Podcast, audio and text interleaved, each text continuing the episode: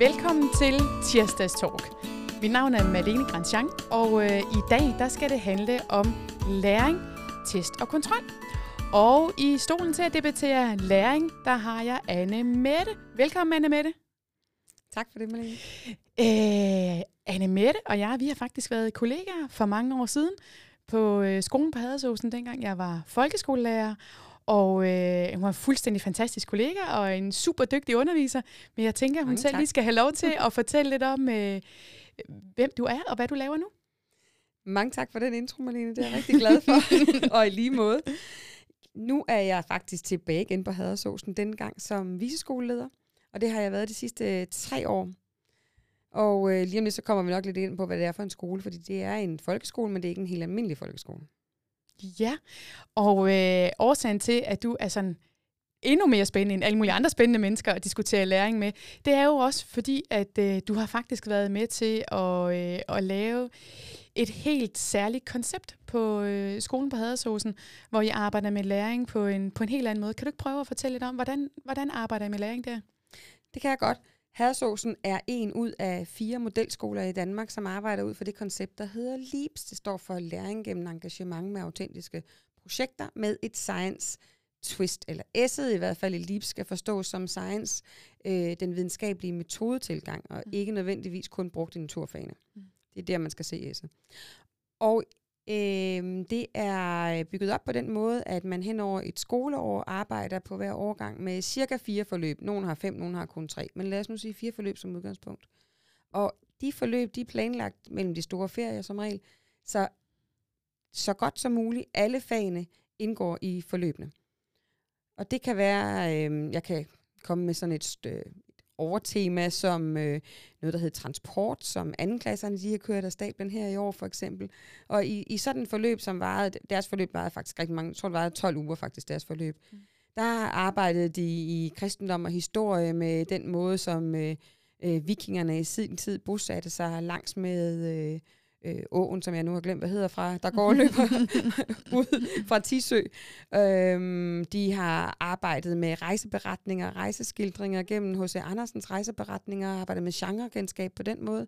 De har selv været på øh, cykeltur på Jerslevstien og havde lavet deres, har lavet deres egne rejseberetninger fra den tur. De har arbejdet med dampmotoren, været ude at køre med et damplokomotiv, og har selv fået øh, skabt dampmaskiner Mm. øh, i, øh, i natur og teknik, og det er altså bare anden klasse, vi taler om. Og i det hele taget, så har alle fagene spillet ind i, i læringen øh, i forhold til det her ene forløb. Så når eleverne de i slutningen af et forløb har deres fremvisning for, hvem det nu end måtte være, det kan rigtig tit være forældrene, men det kan altså også være andre, der er publikum, men forældre er jo meget taknemmelige. Mm. Mm. Så, øh, så er det faktisk der, hvor, la- hvor eleverne selv, og hvor forældrene, og lærerne for den sags skyld, øh, virkelig kan få syn for sagen og se, hvad det er, eleverne de har lært undervejs. Fantastisk. Så det vil sige, at der er sådan et overtema, øh, og så spiller alle fagene ind i det her tema, og så lyder det som om, at der, øh, altså, omverdenen bliver brugt, ikke? altså naturen bliver brugt, og øh, de ting, der nu er rundt omkring, måske virksomheder, alt muligt andet.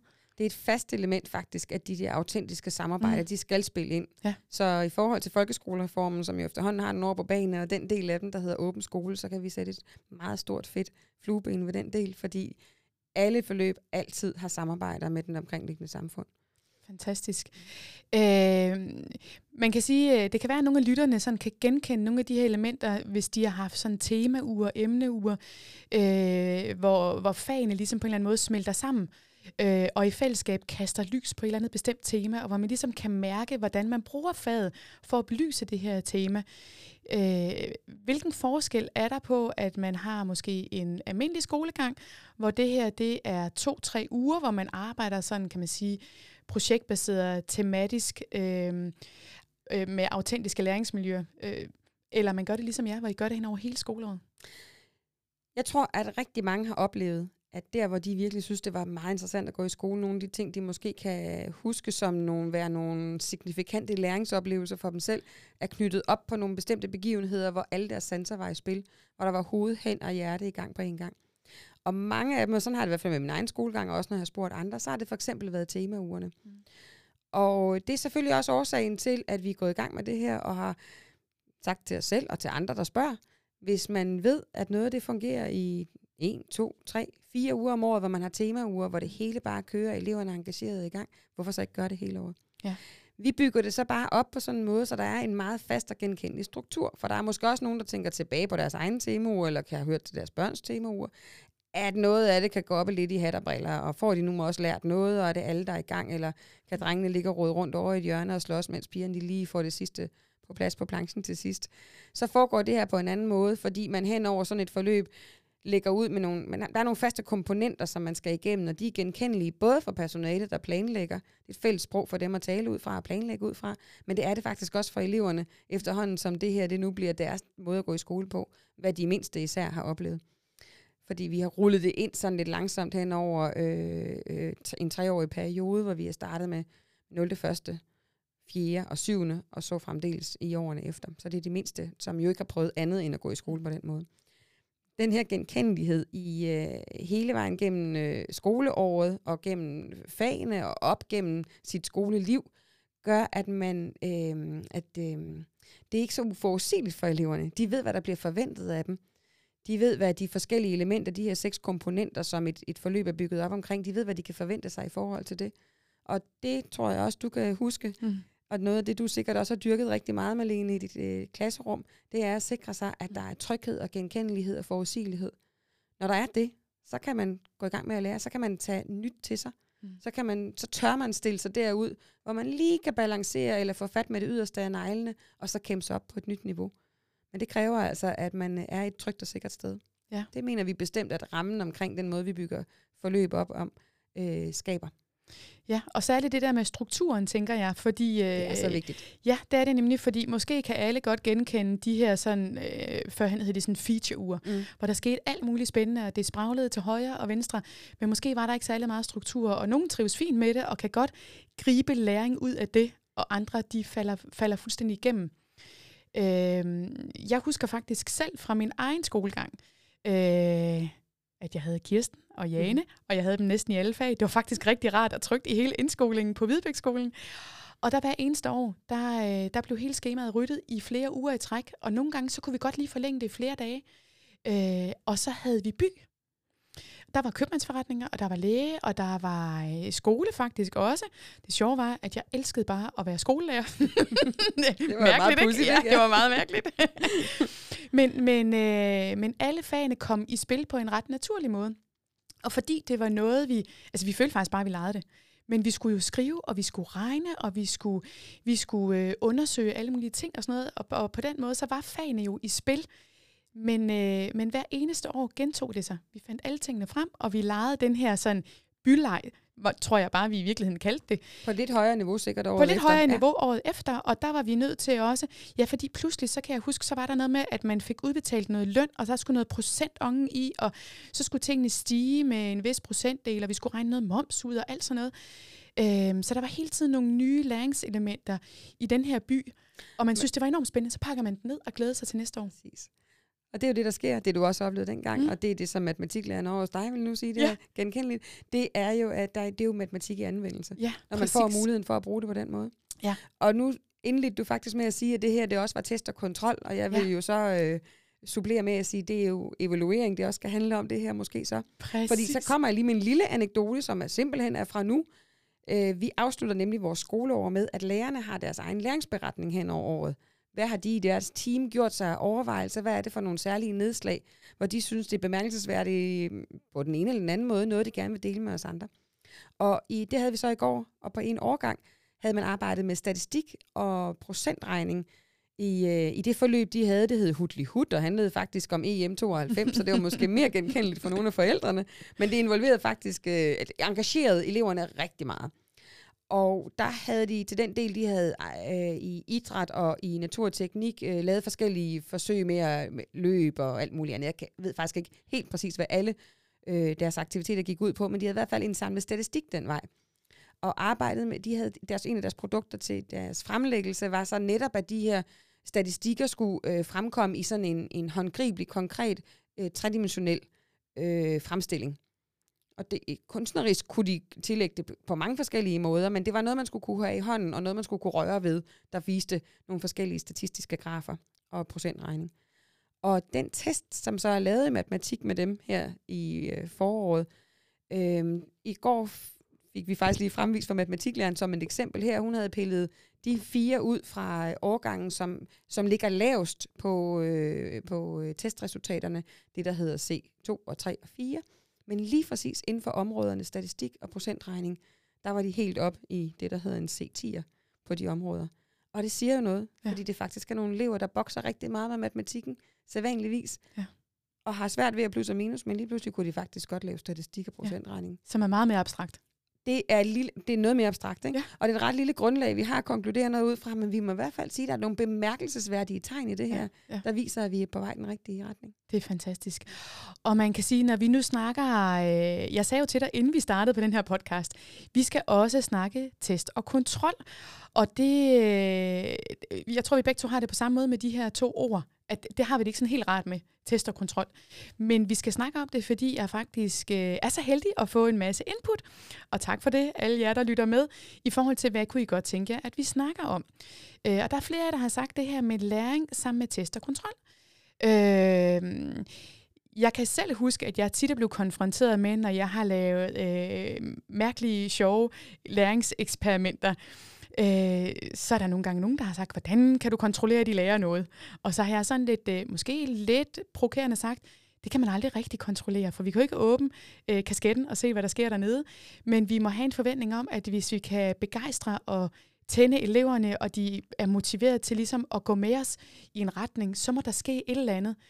Øh, og det man med sikkerhed kan vide, det er, hvis man sætter dem op på en lang række og laver noget, der er tilpas kedeligt, hvor de er helt stille, så kan man måske være lidt sikker på, at de sådan sover med åbne øjne. Om nogle gange med lukkede øjne også. men men øh, så, så det, det er meget mere skræmt over, at sætte dem op på en række, og så selv tale en hel masse. Øh, men, men selvfølgelig skal man altid være nysgerrig på, hvad får eleverne ud af det. Men den form for nysgerrighed, den er jo meget mere relevant i forhold til det, du snakker om med evaluering eller et autentisk publikum. Og det der med autentiske publikum, der, det kunne jeg godt tænke mig, at du prøvede at sige lidt mere om, fordi det er jo virkelig også en anden måde at forstå, hvordan kan vi teste og kontrollere alt det, vi har lært, men i en helt anden ramme. Mm. Ja, det er i hvert fald også en form for evaluering. Mm. Fordi når man når dertil i sit forløb, at man skal gøre klar til fremvisningen, så gør man også klar til at tænke sit publikum ind, det autentiske publikum. Og igen, det kan være mor og far, men det kan altså også være alle mulige andre.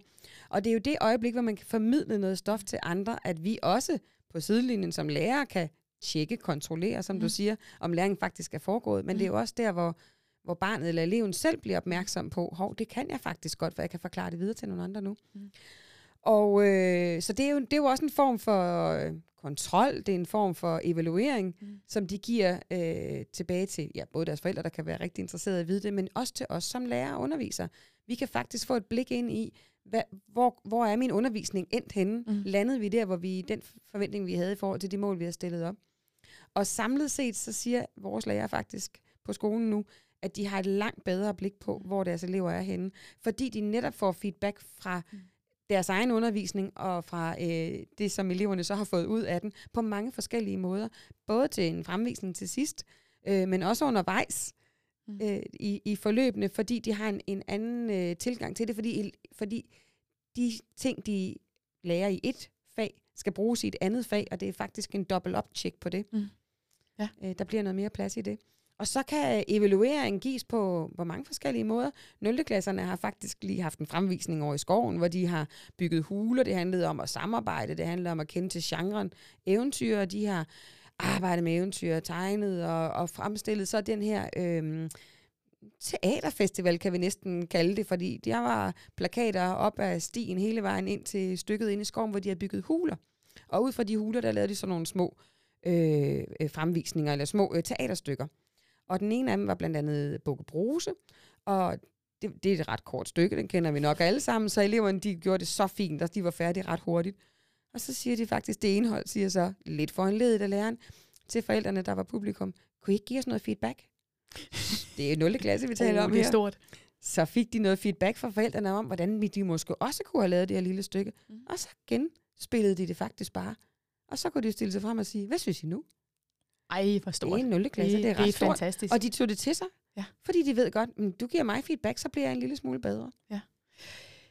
Ja, og, øh, og det leder mig i retning af, altså, hvordan skal vi lære ting, og hvorfor skal vi lære de her ting? Altså man kan sige, øh, når man forlader folkeskolen, så skal man starte på en eller anden, anden ungdomsuddannelse, og langt de fleste ungdomsuddannelser, de er faktisk gearet til, at fagene spiller sammen nogen mere end andre. Men, men i store træk, så er ungdomsuddannelserne faktisk øh, med på det her med, at fagene meget gerne må spille sammen. Og efter ungdomsuddannelsen, afhængig af hvad man skal der, der er der også rigtig mange steder, enten hvis man nu skal ud på et arbejdsmarked, hvis man har taget en erhvervsuddannelse, at man skal ud og være en del af et arbejdsmarked, der spiller det hele sammen. Altså der kan man ikke se fagene længere. Det kan man i hvert fald ikke, når man kommer ud i sit virkelige liv. Man kan selvfølgelig godt undervejs i sin uddannelse. Ja. Jo længere man kommer i den, bliver det mere og mere specialiseret. Ja. Og det er jo egentlig pudsigt nok. Ja. Fordi du kommer så ud på den anden side og skal bruge den specialisering, sandt ja. nok, men du skal altid bruge det i samarbejde, eller, eller oftest i hvert fald, ja. i samarbejde med nogle andre ja. øh, fagligheder eller kompetencer. Ja. Erhvervsuddannelsen, de er faktisk tilrettelagt sådan, så jo længere du kommer i erhvervsuddannelsen, jo mere øh, er fagene smeltet sammen. I starten, der, kan man, der har man dansk matematik på skemaet. Jo længere du kommer, jo mere er det, er det i virkeligheden implementeret i, i værkstedet. Så kan man sige, at de gymnasiale uddannelser, der har vi stadigvæk nogle fag, men heldigvis, der er der nogle, nogle øh, projekter, der går på tværs af, hvor du skal anvende fagene. Mm. Men det her med, med test og kontrol, kunne jeg godt tænke mig lige at kort berøre igen, øh, mens jeg var rektor på Slotshavns Gymnasium der indgik vi jo i et forsøg med ministeriet, hvor øh, der ikke fandtes karakter i første G. Øh, og der blev vi faktisk rigtig tit mødt, ikke hos eleverne, for de vidste godt, hvordan man kan finde ud af, hvor langt er man så kommet, og hvad kan man, og hvad kan man ikke uden karakter. Men omverdenen havde ligesom på en eller anden måde et krav om, der må der være nogle tal, ellers er I slet ikke klar over, hvad de har lært. Mm. Øh, og det stemmer meget fint overens med det, du fortæller, at, øh, at lærerne synes faktisk, de meget fint kunne få et indblik i, hvor langt eleverne var kommet, fordi det krævede en grundig snak, og at man ligesom øh, gravede sig ned i elevernes læring, både skriftligt og mundtligt og alt muligt andet, mm. og deres evner til at samarbejde. Og eleverne følte, at de fik sådan en enorm nuanceret feedback, som ikke bare var et tal. Øhm, hvis vi nu prøver at, øh, at kigge lidt fremad, og så sige, øh, er der noget af det her, vi kunne bruge, hvis vi skulle, øh, hvis vi skulle lave om på vores skoler generelt? Altså sådan på landsplan, er der noget, andre skoler kunne lære af det her? Altså du mener nu måden at give evaluering og feedback på? Ja, eller bare det at tænke læring. Altså tænke læring. den her ja, det kan jeg love dig. Øh, praksisbaseret læring Ej, og projektbaseret. Ja. Jamen det, det er jeg jo fuldstændig sikker på, fordi vi har jo simpelthen, nu, nu går vi i gang med vores tredje implementeringsår næste år, hvor de sidste to klasser, der mangler at være med, de sidste to mhm. årgange, mm. det er nuværende tredje og nuværende sjette. De er ikke med på bølgen nu, men det er det så fra næste år. Øh, og vi har jo allerede gjort os rigtig mange erfaringer med, hvad det her det kan. Og når vi nu er lidt i det område her, der hedder test, kontrol, evaluering, hvad vi nu kan sige, hvordan har de lært mm. det, de, eller har de nu lært det, de skulle, øh, så kører vi også vores skolehjem-samarbejde på en anden måde. Det hedder elevstyrede samtaler, og det er en proces, der kan gå helt over en 3-4 uger. Det gør det i hvert fald nu, når eleverne stadigvæk er lidt uvant med det. Vi mm. forestiller os faktisk, at de med tiden måske kan foretage det her en lille smule hurtigere, måske et par uger. Og der samler de, øh, de gemmer hele skoleåret, alle deres produkter, og også de indledende skitser, mm. eller prototyper, til deres endelige færdige produkter. Og når jeg sagde der produkt, så mener jeg faktisk også det som en god gammel klassisk stil, hvis det var det. Mm. Hvad, har det hvad har jeg fået af feedback undervejs, og hvordan kan jeg se, hvordan jeg har udviklet mig? Det er rigtig vigtigt mm. at have det blik på det. Og, og det så, så forbereder, så kalder de, inviterer de deres forældre ind til den elevstyrede samtale, og så fremlægger de deres læring og de, øh, den beretning, de har om deres skolegang, det de synes, de gør rigtig godt, og hvordan de nået til det, og hvad de gjorde, når det var svært. Hvordan kom de så ud af den knibe? Men de taler faktisk, de planlægger også med læreren at tale om det, der er svært. Mm. Noget af det, som enten det faglige eller det sociale, der kan være svært. Hvordan får vi snakket om det? Mm. Hvordan får vi talt med min mor og far om det? Og fortalt om, hvad det er for nogle strategier, vi støtter dig i at afprøve, i at ændre på det, der er svært. Fantastisk. Og det er en ret rørende oplevelse. Jeg har lærer, der sidder og må vende hovedet og tørre tårer væk, og der er forældre, der også øh, tørrer tårerne væk. Og så er der også nogle forældre, der øh, stadigvæk synes, og det kan jeg godt forstå, at øh, de mangler at have den vurdering af, hvor ligger mit barn så henne. Mm. Så der er jo også en forventning om, når du siger det med, med karakter, tester og kontrol, at vi skal kunne øh, graduere øh, mm. elevens læring på en skala, som mm. er øh, en gennemsnitlig skala, der, der kan sammenligne med andre elever. Mm. Så vi, vi er selvfølgelig det, og det er jo vigtigt, at forældrene går derfra og føler, at de har et godt indblik i mm. deres barns læring.